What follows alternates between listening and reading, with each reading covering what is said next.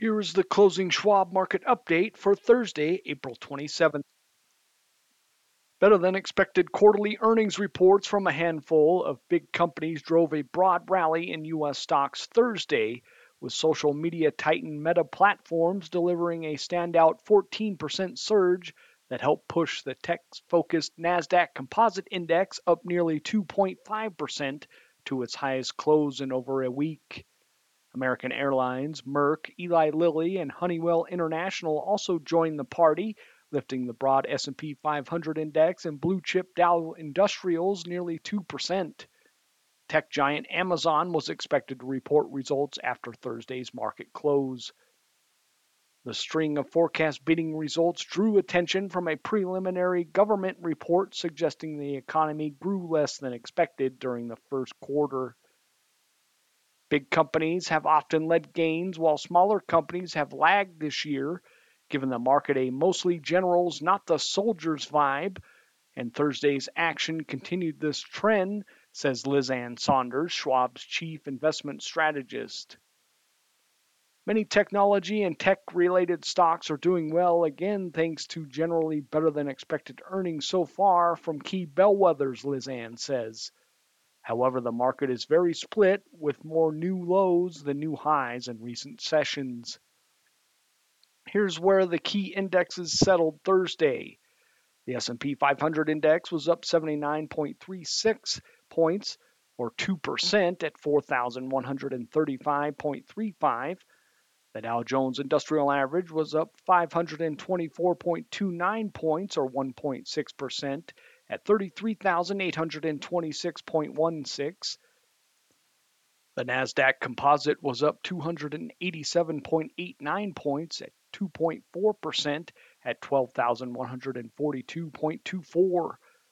The 10 year Treasury yield was up about 9 basis points at 3.524%. CBOE's volatility index was down 1.90 at 16.94.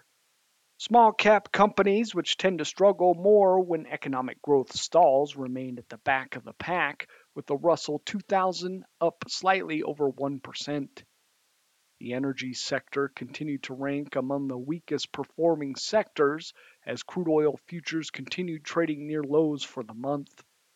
Treasury yields jumped to one week highs after the first quarter gross domestic product report showed inflation remained elevated. The following companies reported quarterly results over the past day. Meta reported earnings of $2.20 per share, roughly 17 cents above the average analyst estimate, while revenues of $28.65 billion topped expectations by about 3.5%. The company's daily active users averaged 2.04 billion in March, up 4% from the same month in 2022 and higher than expectations of around 2.01 billion. American Airlines, like other carriers, reported so far this quarter forecast solid demand and said international flights remain popular, though its earnings per share only slightly topped Wall Street expectations. Caterpillar reported adjusted earnings per share of $4.91, beating forecasts by over $1 and a 17% rise in revenue. However, its shares fell a little less than 1%. Honeywell, a Dow component, offered a more upbeat forecast and delivered results that beat Wall Street's expectations, boosted in part by a 14% rise in aerospace sales. Merck's results surpass analysts' earnings estimates. The company also delivered a more optimistic than expected forecast despite a drop in revenue as COVID 19 related sales fell. Revenue from the company's cancer antibody treatment, Keytruda, were up 20%. Stronger than expected earnings from many companies aside, recent market patterns generally reflect unease over the economic outlook, Liz Ann says. Defensive sectors such as healthcare and consumer staples have the highest percentage of new three month highs over recent weeks, she says, citing Strategas data.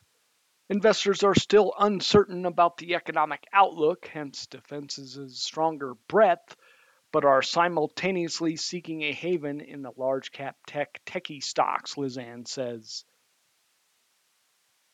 Also, Thursday, the Commerce Department reported that the country's GDP grew just 1.1% in the first quarter, much slower than the 2% expansion economists had expected, and the 2.6% rate in the fourth quarter. In the same report, the department reported that its personal consumption expenditure price index, the Federal Reserve's preferred inflation gauge, increased 4.2% in the quarter, accelerating from a 3.7% climb in the previous three months.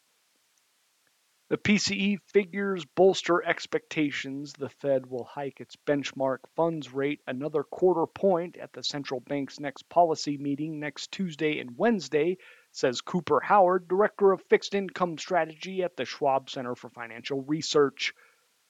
The high reading for core PCE, which excludes volatile food and energy prices, suggests that inflation is going to take time to come down to the Fed's 2% target, he says.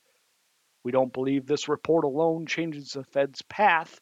A rate hike at the next meeting is very likely, followed by a pause to evaluate the impact rates are having on the economy, Cooper adds.